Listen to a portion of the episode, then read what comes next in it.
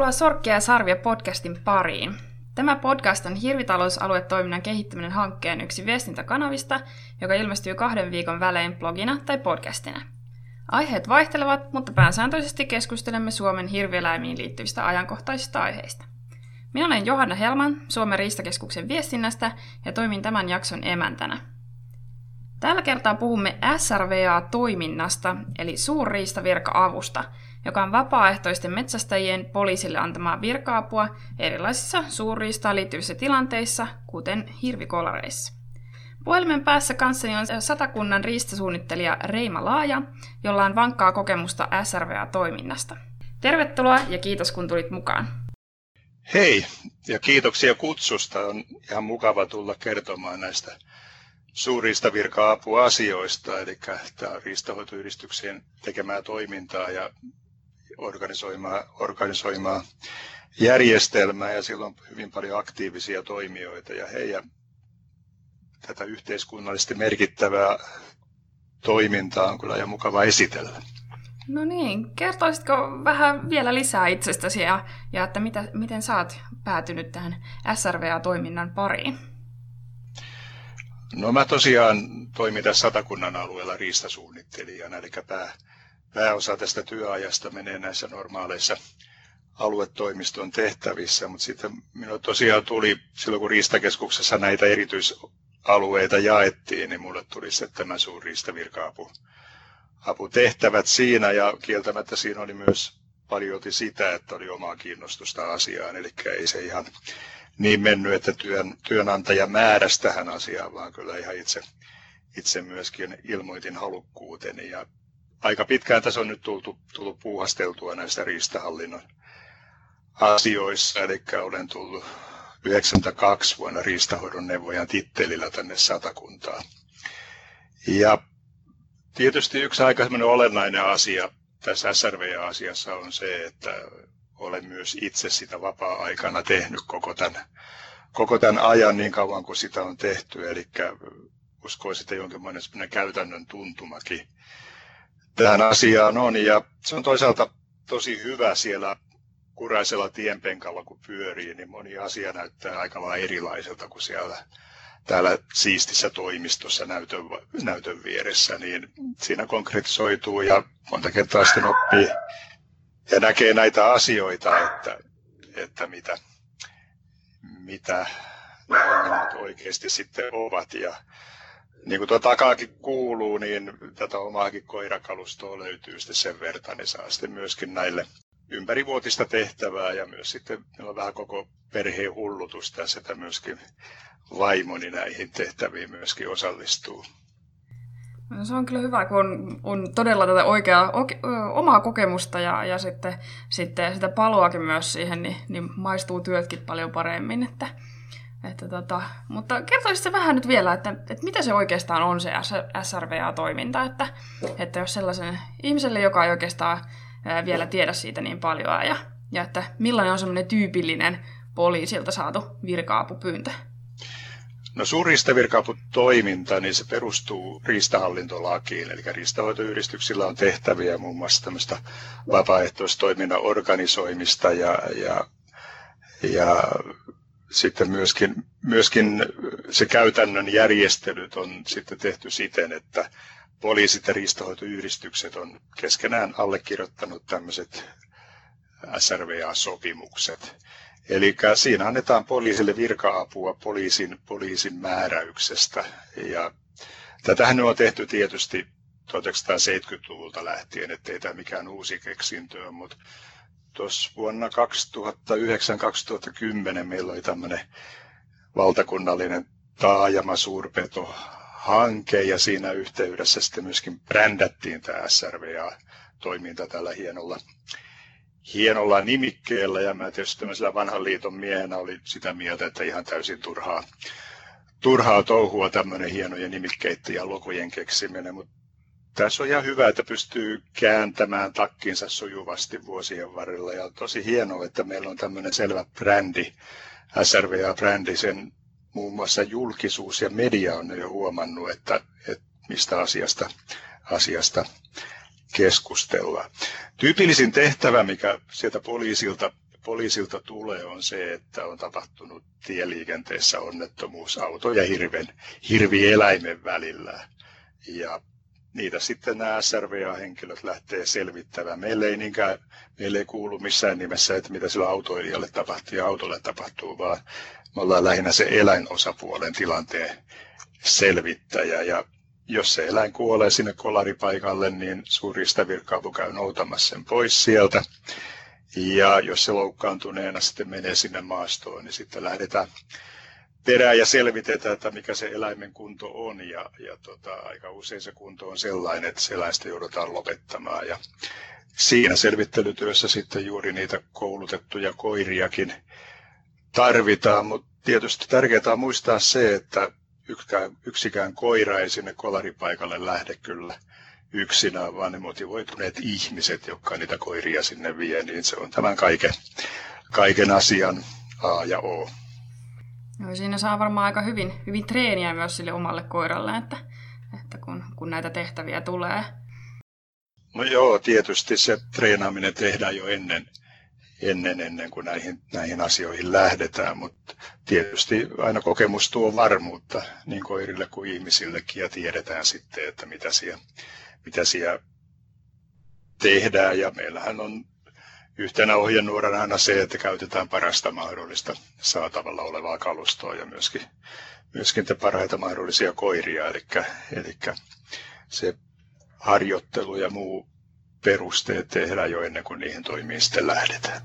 No kuulostaa ihan fiksulta ja että varmasti sitten löytyy sitten se, se eläin sieltä maastosta. Mm, nyt näin kesäkorvilla niin näitä hirvieläimiäkin taitaa olla taas aika paljon liikkeellä, että onko näissä tehtävissä jotain semmoista vaihtelua tiettyinä vuoden aikoina tai oletko huomannut tällaista? Kyllä siinä selvästi nämä, voi sanoa, että sesonkikaudet on ja nyt on juuri alkanut ja alkamassa yksi semmoinen, semmoinen aika merkittävä sesonkivaihe, eli nythän lähtee nämä viime vuoden vasat, vuoden vanhat hirvieläimet lähtee lähtee itse liikkeelle ja, ja tota, harjoittelevat elämistä ja hakevat uusia elinalueita ja liikkuvat. Ja niin kuin aina kaikille tämmöisille murrosikäisille, niin se on hieman vaikeaa se oman elämän hahmottaminen ja hallittaminen. Ja niinpä sitten tähän aikaan tulee näitä SRVA keikkoja. Siellä tulee siellä tieliikenteessä, eli ei osaa ehkä, ehkä ihan niin varoa sitä liikennettä kuin kokeneemmat yksilöt. Ja sitten aika olennainen asia on sitten taajamiin eksyneet hirvieläimet tähän aikaan. Eli niitä nuoria ja sitten seikkailee siellä, siellä tota, taajamien keskustassa ja kaduilla ja puistoissa. Ja se aikaan saa aika paljon myöskin sitten mediahuomioon. Sitten tietysti syksy on toinen semmoinen paha aika silloin, kun alkaa illat pimentymään ja se työmatkaliikenne on siihen aikaan, kun tullaan töihin ja lähdetään töihin ja syyskuulla on hirven kiima-aika ja marraskuulla sitten valkohäntäpöydän kiima-aika kiihkeimmillään ja se, se liikehdintä tuo kyllä sitten niitä, eli siellä syksyllä, syksyllä kun ajo-olosuhteet on vielä varsin, varsin pahat, kun sataa vettä ja lunta, kurasta ja räntää, niin silloin sitten on se toinen, toinen aika merkittävä sesonkin. No, mites nyt sitten, jos, jos joutuiskin tällaiseen hirvikolariin, niin, niin mikä olisi sun neuvo, neuvo autoilijalle, että miten siinä tilanteessa oikein kannattaa toimia? Siinä on semmoinen nyrkkisääntö, että jos lyhyesti kiteyttää sitä ilmoita, varoita ja merkitsee. Eli kaikista näistä törmäyksistä törmätään niin hirvieläimiin tai pillisikaan tai suurpetoon, mikä nyt on paljon harvinaisempaa, niin kaikista soitetaan sinne hätäkeskukseen numero 112. Ja kaikista parhaiten se onnistuu siten, että lataa siihen puhelimeen 112-sovellukseen. Ja kun soittaa sitä kolaripaikalta, niin hätäkeskuspäivystäjä näkee sitten suoraan sen sijainnin, että missä se kolari on tapahtunut. Ja siellä sitten neuvotaan, hätäkeskuspäivystäjä sitten neuvoo, neuvoo niistä jatkotoimista. Ja tietysti muun liikenteen varoittaminen on semmoinen olennainen asia, eli se varoitus, varoituskolmio täytyy olla sillä mukana, ettei tule lisäonnettomuuksia. Että toiset autoilijat enää törmäilee siihen sinun autoosi tai se, kenties siihen eläimeen, mikä on jäänyt siihen ajoradalle sitten kuolleena ja, ja tota, jos sitä sitten täytyy lähteä liikkeelle ennen kuin poliisi tulee paikalle tai SRVA tulee paikalle, niin jollain tavalla merkitä se onnettomuuspaikka vielä. Mitä se autosta sitten löytyykin, on siellä sitten muovipussi tai tyhjä, tyhjä kokispurkki tai mikä sitten onkaan. Tai jos on oikein valistunut auto, niin lataa riista.fi-sivulta tämän riistaonnettomuusmerkin, missä on toimintaohjeet ja sitten sillä merkillä voi sitten merkata myöskin se onnettomuuspaikka. Eli ilmoita, varoita ja merkitse. No niin, nyt kaikki kuuntelijat painakaa mieleen tämä ilmoita, varoita, merkitse. Ja varmaan tuo merkitseminen on aika oleellista tosiaan, että se, se eläin sitten pystytään siellä tehokkaasti löytämään. No joo, ennen kaikkea juuri se, että löydetään se oikea tapahtumapaikka. Ja sitten vielä se, että jos sitä tapahtumapaikkaa joudutaan hyvin paljon siellä haeskelemaan ja etsimään, niin se on äärimmäisen vaarallista myöskin tällä SRVA-toimijoille. Eli hyvät heijasteliivithän meillä tietysti täytyy olla päällä, kun siellä liikenteen seassa liikutaan, mutta silti ollaan siellä valtatien penkalla ja se on, se on vaarallista touhua ja paljon parempi olisi löydettäisiin tarkka paikka ja päästäisiin siitä sitten liikkeelle katsomaan, että mitä on oikeasti tapahtunut. Mitä kaikkea nyt nämä on, nämä, jotka osallistuu tähän SRVA-toiminnan pyörittämiseen, että ketkä menee sinne hirvikolaripaikoille ja, ja että onko tämä toiminta ihan samanlaista koko Suomessa vai, vai miten, tämä, miten toiminta pyörii? Perusteet ja lainsäädäntö on samanlaista koko Suomessa, mutta sitten tietysti käytännön asioissa tulee hieman eroja, eli meillä on hyvin erilaiset riistakannat eri puolilla ja eri asioita. Toisin paikoin tulee hirvikolareita, toisin paljon paikoin paljon valkohäntäpeurakolareita, metsäkauriskolareita. Ja, mutta toiminta lähtee sillä, että poliisi soittaa tämmöisen hälytyspuhelun kautta sinne riistahoitoyhdistykseen näille. Siellä on kolmesta neljää päivystä ja SRVA-yhteyshenkilöt, mikä ottaa tehtävät sitten vastaan ja riistahoitoyhdistys on sitten organisoitunut, organisoidut nämä toimijat, ketkä sitten lähtee liikkeelle. Et ne on näitä kokeneita, kokeneita metsästäjiä, kokeneita koiranohjaa ja kokeneita koiria. Eli sitä parasta aktiivista kalustoa lähtee liikkeelle ja, ja saadaan sitten se homma, homma hoidettua. Ja täytyy kyllä sanoa, että täytyy kyllä ihastella tätä asiaa, että tätä vapaaehtoistoimintaa näin paljon kuitenkin vielä nykyaikana löytyy, kun se ei koskaan ole se sopivi hetki, kun se soitto tulee, vaan se on aina mahdollisimman sopimattomaan aikaa illalla, aamulla aikaisin tai keskellä yötä ja siitä sitten liikkeelle kuitenkin lähdetään. Uh, mutta hei, kuulin, että sä oot mukana tällaisessa SRVA-toiminnan kehittämiseen tähtävässä hankkeessa. Mitä tässä hankkeessa oikein tehdään?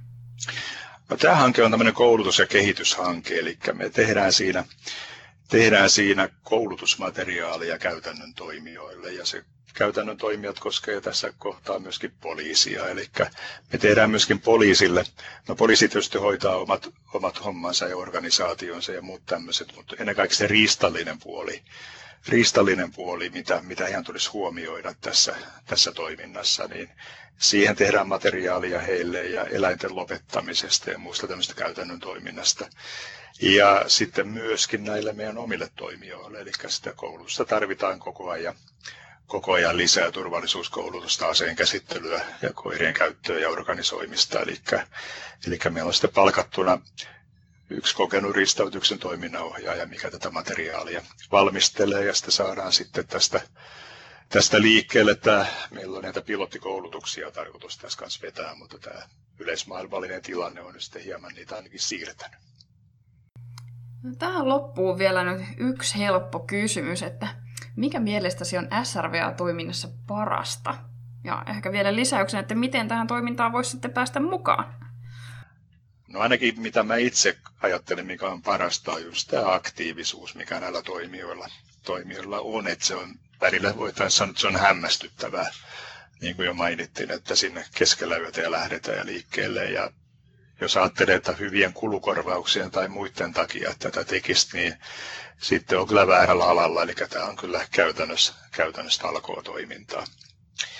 Ja riistanhoitoyhdistykset, kun organisoi tätä toimintaa, niin he sitten värvää tätä, tätä sopivaa, sopivaa henkilöstöä tähän hommaan. Ja, ja tota, tietysti yksi olennainen asia on se, että metsästyskortti täytyy olla ja maksettuna, koska sitä kautta saamme muun muassa tämän, tämän vakuutusturvan näille toimijoille ja niille koirille, mitä siellä sitten käytetään. Kiitos Reima, kun kerroit kuuntelijoillemme SRVA-toiminnasta. Toivottavasti tämä sytyttisi kiinnostuksen kipinän toimintaan niilläkin, jotka eivät ollut aikaisemmin tähän, tähän aiheeseen perehtyneet. Muistakaa, että hirvieläimet.fi-sivulta löytyy tapahtumahaku, josta voi katsoa itseään kiinnostavia koulutuksia. Näitä koulutuksia järjestetään myös etäyhteyksillä ja niihin on helppo osallistua. Lisäksi Riistainfon sivuilta löytyy laajasti hirvieläimiin liittyvää koulutusmateriaalia, johon kannattaa käydä tutustumassa. Kiitos oikein paljon Reima, kun tulit mukaan kertomaan, kertomaan SRVA-toiminnasta. Kiitos ja ajellaan varovasti. Ajellaan varovasti. Seuraava podcast-jaksoa odotellessa voit käydä lukemassa Sorkkia sarvia blogia. Kiitos ja kuulemiin!